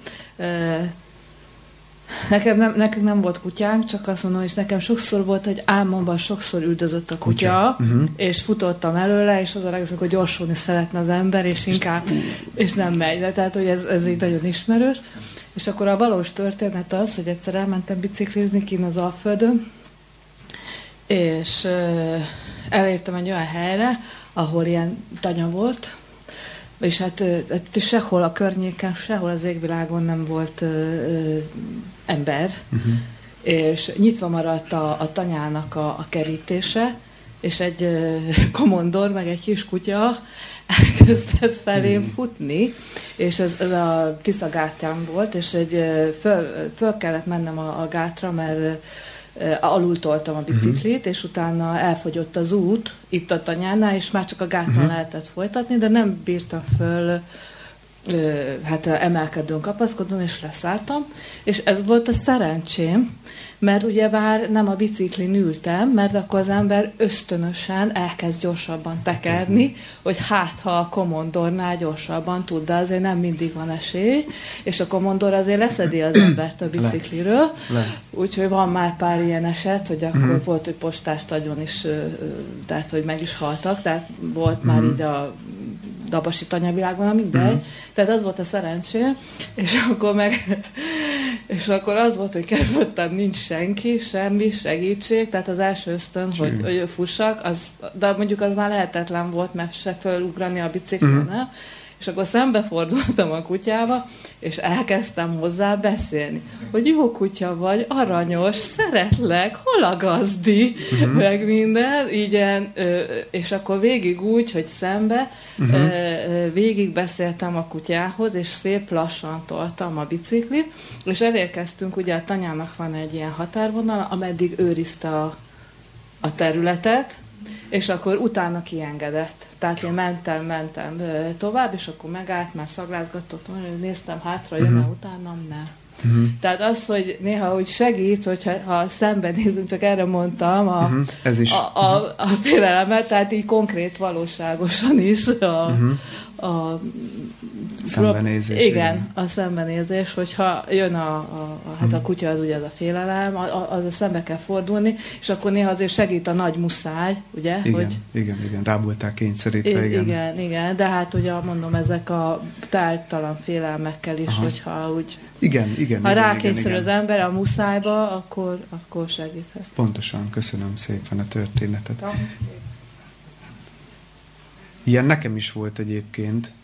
Én eh, azóta nem félek így a, kutyáktól, amit 13-4 éves lettem, újságot hordtam, ilyen szó, szórólapot, vagy ilyen hirdető újságot, és e, egy nyári napon senki nem volt az utcán, az utca egyik felén ugye raktam be a postaládákba az újságot, és a másik felén meg kiszabadult, a másik oldalon kiszabadult egy hatalmas nagy kutya, ilyen komondor típusú, de ilyen nagyon nagy, és így elkezdett felén futni, és közben vicsorgott, és ugatott, és mondta, hát az, azzal a célral jött, hogy az engem most is le fog szedni.